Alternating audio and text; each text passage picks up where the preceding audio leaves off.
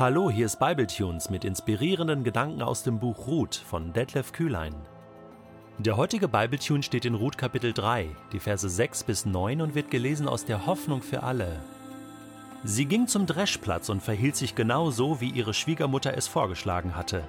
Als Boas gegessen und getrunken hatte, legte er sich zufrieden am Rand des Getreidehaufens schlafen.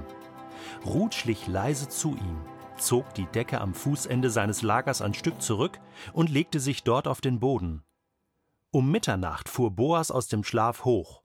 Er beugte sich vor und entdeckte eine Frau, die zu seinen Füßen lag. Wer bist du? fragte er erstaunt. Ich bin Ruth, antwortete sie. Ich habe eine Bitte. Als naher Verwandter von mir bist du doch dafür verantwortlich, mir in meiner Not zu helfen. Breite den Saum deines Gewandes über mich aus, als Zeichen dafür, dass du mich heiraten und versorgen wirst.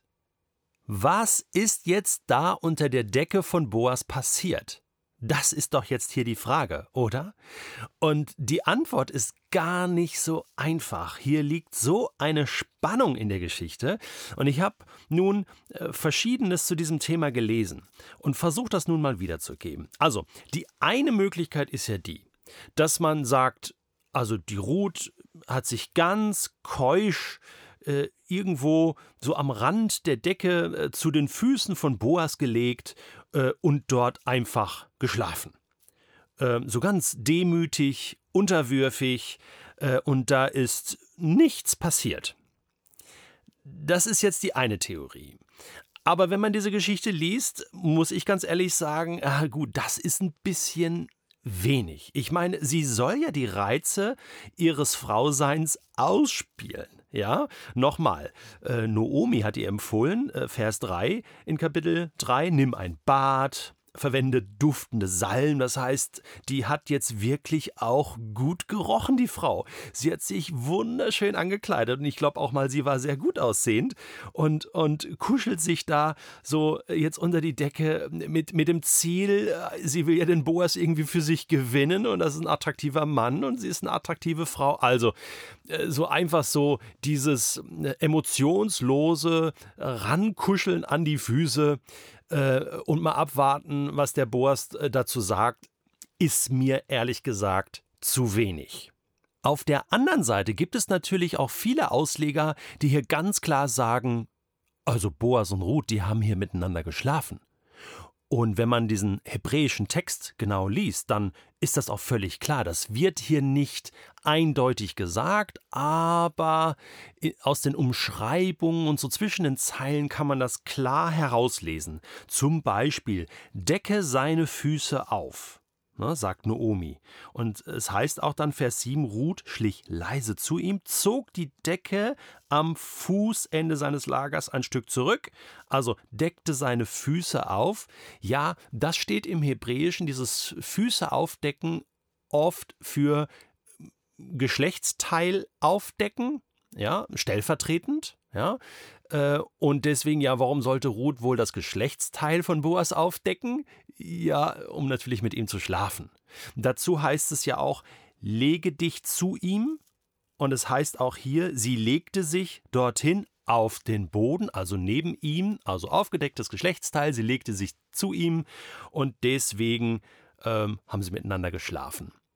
So, jetzt, jetzt äh, ist es so ein bisschen fraglich, ob man das wirklich so sagen kann. Denn äh, im Hebräischen, und man muss da jetzt schon auch ein bisschen genau gucken, wird jetzt nichts von Füßen erwähnt.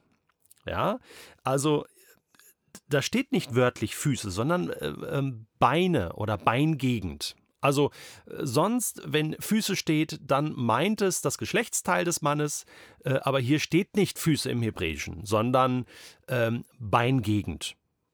Also könnte es auch was anderes sein. Und dann dieses ähm, Legen, ja, sich zu ihm legen oder Beischlaf wird auch manchmal liegen mit oder liegen bei, beiliegen, beischlafen, ja, äh, äh, ausgedrückt. Aber auch das steht hier nicht, sondern es ist hier ähm, so ein bisschen zweideutig formuliert. Es ist nicht so ganz klar, man kann nicht hundertprozentig sagen, jo, die haben miteinander geschlafen. Und ich hätte da auch so ein bisschen Mühe mit. Einfach weil der Text das insgesamt doch nicht hundertprozentig hergibt. Ähm, denn manches ist so ein bisschen komisch. Also einerseits ähm, kann ich mir nicht vorstellen, dass Ruth sich jetzt einfach so, ich sag jetzt mal, so notgeil an, an den Boas ranwirft, ihn quasi überrumpelt, so ein bisschen prostituiertenhaft, ja, so wie zum Beispiel Lots Töchter ähm, im ersten Buch Mose, die ihren eigenen Vater ja, verführt haben. Ne? Darauf will ich jetzt hinaus. Oder auch Tama, die sich verkleidet hat als Prostituierte, so richtig aufgemacht hat und dann ihren, ihren Schwiegervater Judah verführt hat kann ich mir hier bei Ruth grundsätzlich von ihrem Charakter nicht vorstellen. Ich Natürlich ist das möglich. Die Bibel verschweigt uns da nichts. Und eben an anderen Stellen wird auch deutlich, äh, ja, das ist passiert. Aber ob es hier so zwischen den Zeilen steht und doch nicht klar gesagt wird und am Ende auch nicht so klar rauskommt, dass sie mit ihm geschlafen hat äh, und ihn sozusagen verführt hat und so auf ihre Seite gezogen hat, so quasi, jetzt musst du mich heiraten, ne? hast ja mit mir, hast mich ja geschwängert sozusagen. Äh, das sieht das mosaische Gesetz so vor weiß ich nicht. Da da habe ich so den Eindruck, dass, dass die Ruth charakterlich anders drauf war. Ist meine Vermutung. Ähm, also jetzt haben wir natürlich ein Problem. Ähm, jetzt, jetzt hängen wir so, so ein bisschen zwischen den Seilen. Ne? Wir haben keine klare Antwort. Also weder dieses ähm, emotionslose an, an, den, an die Füße legen, ja, und einfach demütig warten, was passiert, das passt nicht ganz, aber auch nicht, ähm, sie hat mit ihm geschlafen und sich äh, ist quasi über ihn hergefallen, das passt auch nicht, zumal Boas ja um Mitternacht aufwacht, aus dem Schlaf hoch, ganz erschrocken. Und er beugt sich vor und entdeckte eine Frau, die zu seinen Füßen lag. Da hat man schon den Eindruck, dass er sie jetzt erst entdeckt. Das wäre ja komisch, dann hätte er von dem Beischlaf ja überhaupt nichts mitbekommen. Oder war er so betrunken oder so? Nein, nein, es ist nicht vorstellbar. Ähm, und er fragt auch, wer bist du? Ne? Fragt er ganz erstaunt. Ja, ich bin Ruth. Also, äh, er bemerkt sie erst jetzt tatsächlich. Und mir kommt das so vor, und äh, ich habe jetzt auch hier Christian Frevel, nochmal neuer Stuttgarter Kommentar, der äh, gleist beides auf und sagt so, das ist möglich, das ist möglich. Man kann es nicht hundertprozentig sagen, äh, ähm, was sein kann, dass dieser Text bewusst zweideutig gehalten wird. Mach daraus, was du denkst, lieber Bibletunes-Hörer.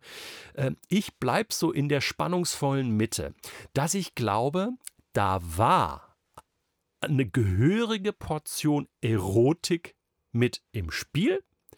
Das hat Ruth auch voll ausgenutzt und das ist eine sehr intime Situation und vor allen Dingen ein klares Zeichen. Hallo, hier bin ich. Aber stopp bis zu dem Punkt bis zu dem Punkt, äh, ich verführe dich nicht. Ich, ich signalisiere dir nur, ich bin da.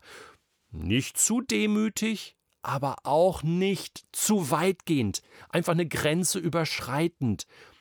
Ich bleibe bei dieser spannungsvollen Zweideutigkeit äh, und gehe da äh, nicht vor und nicht zurück. Zumal für mich jetzt der eigentliche inhaltliche Höhepunkt der ist. Vers 9. Boas fragt, Wer bist du? Ja, ich bin's, Ruth, antwortete sie. Es war dunkel, mitten in der Nacht. Hey, wer ist da? Es ist kein Schaf, es ist ein Mensch, es ist Ruth. Ach, Ruth kenne ich doch. Ruth, ey, wir haben doch eine gute Beziehung. Ja, stimmt, Ruth. Hey, was machst du denn hier? Und dann platzt Ruth heraus und äh, sie hört dann nicht auf ihre Strategie, äh, auf die Strategie von Naomi, so, so quasi, also leg dich hin und alles weitere wird er dir schon sagen, sondern sie hat einen eigenen Plan. Und den hat sie sich auch die halbe Nacht schon zurechtgelegt. Sie ist wach geblieben, hat gedacht, Mensch, der schläft. Wann wacht er endlich auf? Vielleicht hat sie gebetet, vielleicht hat sie auch ihn mal ein bisschen gestreichelt oder angestupst oder so ein bisschen rangekuschelt nochmal. Ja, ja, halte ich alles für möglich. Und dann sagt sie, ich habe eine Bitte, Boas weißt du, Klammer auf, dieses ganze Ehrensammeln und so, das ist alles schön und gut, aber ich brauche eine Gesamtlösung für meine Schwiegermutter und für mich. Und ich bitte dich, als nah Verwandter von mir, bist du doch dafür verantwortlich, mir in meiner Not zu helfen. Breite den Saum deines Gewandes über mich. Und diese Formulierung meint, Ganz einfach, heirate mich, sorge für mich, nimm mich zur Frau, tritt für uns ein, als Zeichen dafür, dass du, ja, hier wird es auch so ausgesprochen, Hoffnung für alle, dass du mich heiraten und versorgen wirst. Luther und Elberfelder hier an der Stelle auch wieder, denn du bist mein Löser. Darüber hatten wir schon gesprochen, was dieser Löser als naher Verwandter bedeutet. Sorge bitte für uns, tritt für uns ein und das war im alten Orient ganz wichtig, dort Unterstützung zu bekommen gesellschaftlich. Das ist die Herausforderung von Ruth in dieser intimen Situation. Weiter konnte sie nicht gehen. Jetzt lag der Ball definitiv bei Boas.